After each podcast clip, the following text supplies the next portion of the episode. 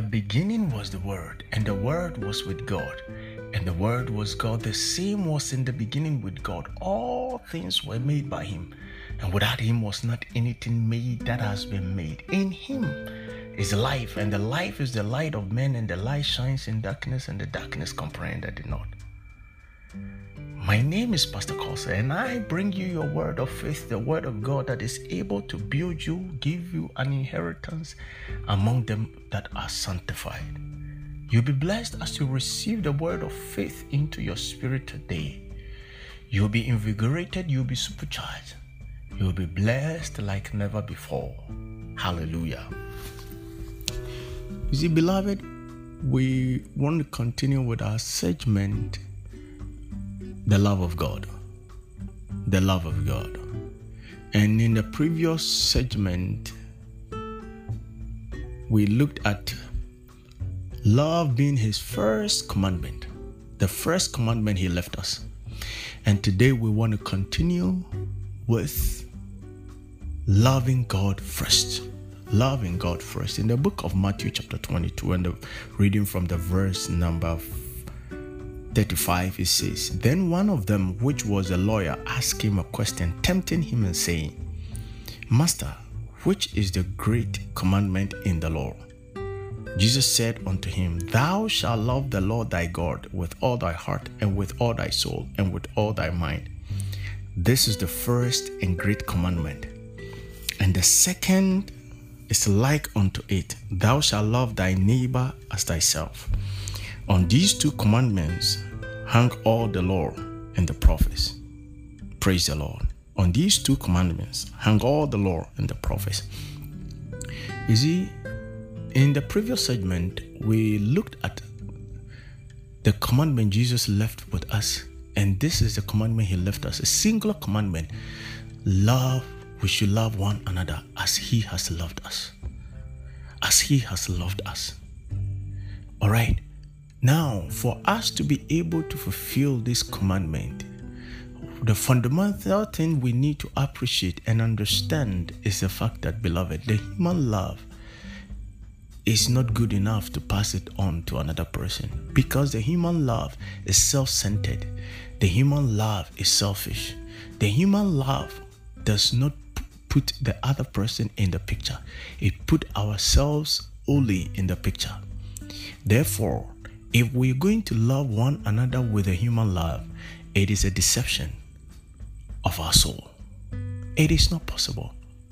So as long as a person has has the human love, he does not have the capacity to love according to the commandment that Jesus left with us, with that we should love one another.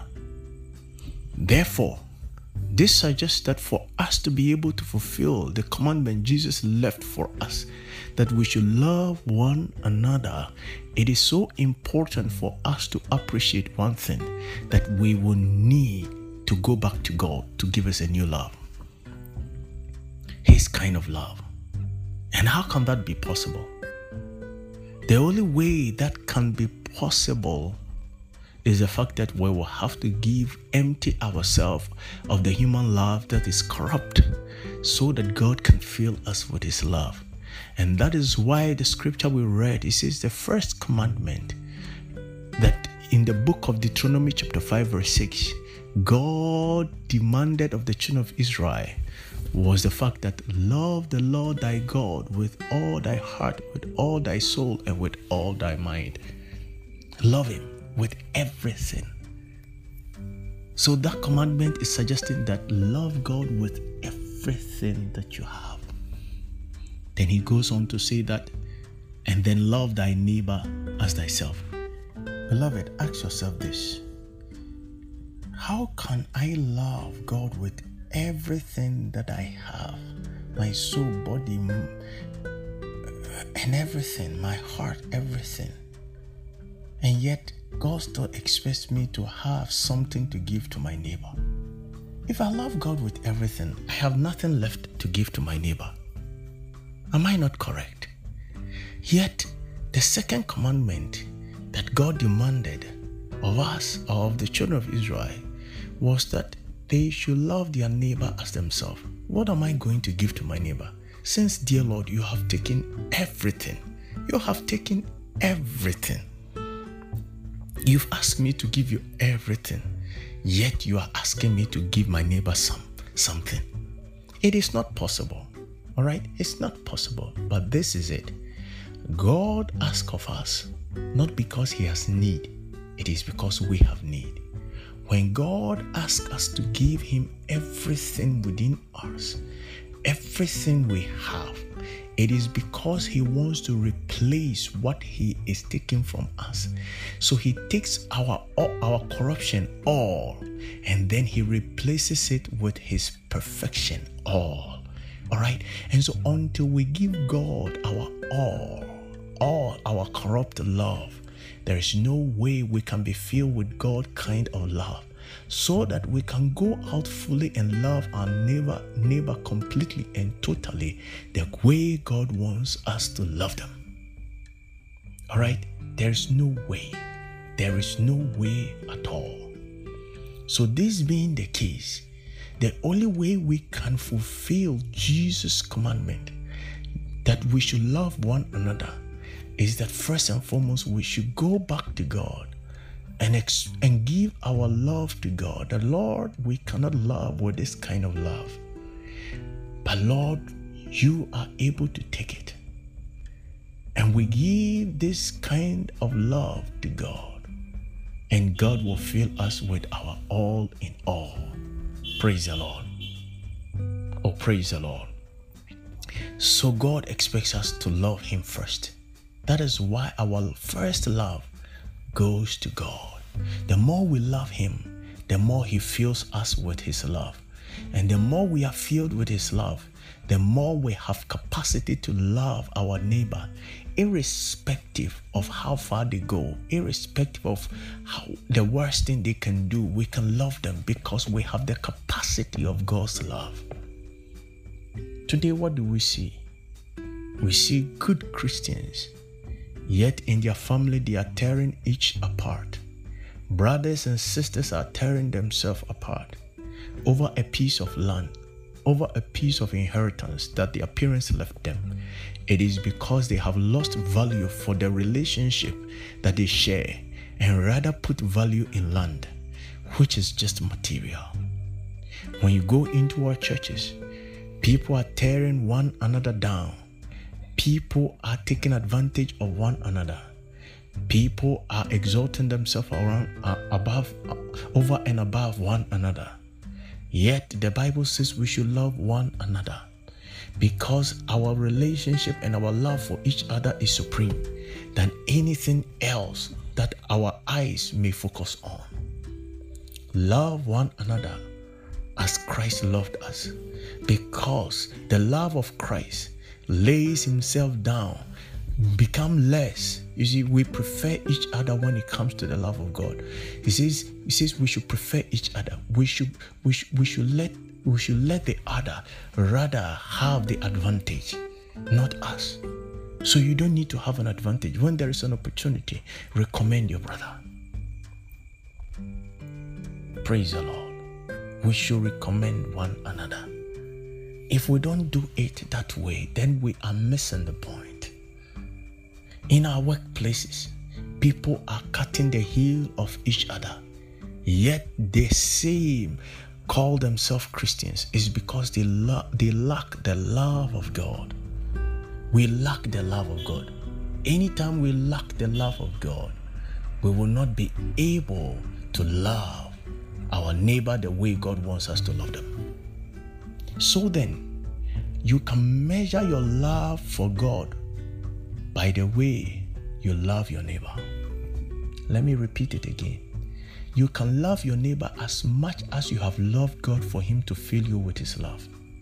So then, as much as you, you love your neighbor, strangers, people who do not know Christ, how much you love your brothers and sisters, how much you love your work colleagues and your employer, how much you love the person who sits next to you in public transport, how much you love the sick, the afflicted, is a proof of how much you also love God. It is as simple as that. Now, the question we need to ask ourselves is this How do I love God? How do I love God? First and foremost, you will need to appreciate this that to love God is to first and foremost make God your highest priority, your cherished value. God in your life is your cherished value. You see, we define love as the Bible defines it as accurate knowledge, true value, true value. So, so, so, so, so, so it is about knowing the true value of a person and relating with the person in according to his true value. And true value is not extrinsic, it is intrinsic. It's not extrinsic, it's not external, it is internal. All right. And so God is our greatest priority. Greatest priority. The more we make God's God our greatest priority, the more we make our neighbor the greatest priority.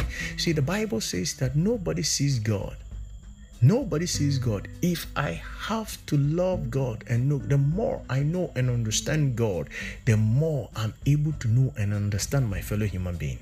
The more I appreciate God, the more I'm able to appreciate my fellow human being. You see, you also understand that what you value, what you love, you work for it, you serve it. Okay? People love money. They go to every every extent to save money so that they can get money. They are willing to do anything for money. If you love God, you will do anything for God. And if you can do anything for God, you can do anything for man. Because God doesn't need anything. Whatever He asks of us, He asks us to give to our fellow human being. So, in giving to God, we give to our fellow human being. In serving God, we serve our fellow human being. In in try in, in, in our attempt in our attempt to make God happy, we make our fellow human being happy. And that is why the Bible says that if a man says he loves God and he hates his neighbor, he's a liar. Because in loving God, automatically you will love your neighbor. Praise the Lord. Beloved, if you put God side by side with money, what you can do for money is what you should do more, multiple, much more for God. All right, that is what we should do. If we are not, then we do not love Him. He is not our highest priority, our cherished value. And therefore, then we will always struggle with loving our neighbor, and there will be chaos even wherever Christians find themselves because the love of God is not perfected in their lives. Corrupt love is mixed with genuine love. And there will always be confusion and, and, and war within us because we are not able to love our neighbor as ourselves. May God help you to be able to love your neighbor as yourself and to be able to bring yourself to the place where the love of God is perfected in your heart and everybody who comes in contact with you is able to see Christ in you and therefore your life become a trans a, a transform a transforming tool to bring many unto the saving knowledge of our Lord Jesus Christ. May God help you in Jesus precious name. Glory to God. Beloved, I believe you've been blessed by this message. Why don't you share it with somebody? That person too will be blessed. Why don't you also write to us at ps.korsah at gmail.com with your questions, the clarity you seek, with your testimonies? We'd like to hear from thee. You can also download the Anchor app on Google Store, Apple Store, and subscribe to the Word of Faith podcast. There are tons of resources to help you walk the Christian faith. Your life will never be the same. I can guarantee you. Your life will never be the same. If you've not given your life to Christ, today is a great opportunity for you to give your life to Christ. If you want to, why don't you put your hand on your chest and say this sincerely after me? Dear Lord Jesus, I accept you as my Lord and personal Savior. I believe in my heart. I believe in my heart that God raised you from the dead. And I confess with my mouth that you are the Lord and Master over my life. I receive a new life from, from you today. The old is gone, the new has come. Make me a blessing to my generation. Holy Spirit of God, fill my life today. Empower me to live the godly life, the life of righteousness. Hallelujah. Beloved, Christ has come to dwell in your heart by faith. Your life is not the same again. Find a Bible believing church, touch yourself, and grow thereby. You can also consistently listen to the word of faith and you'll be blessed like never before. Let God help you, keep you, and preserve you to do exploit in these times. In Jesus' precious name. Hallelujah.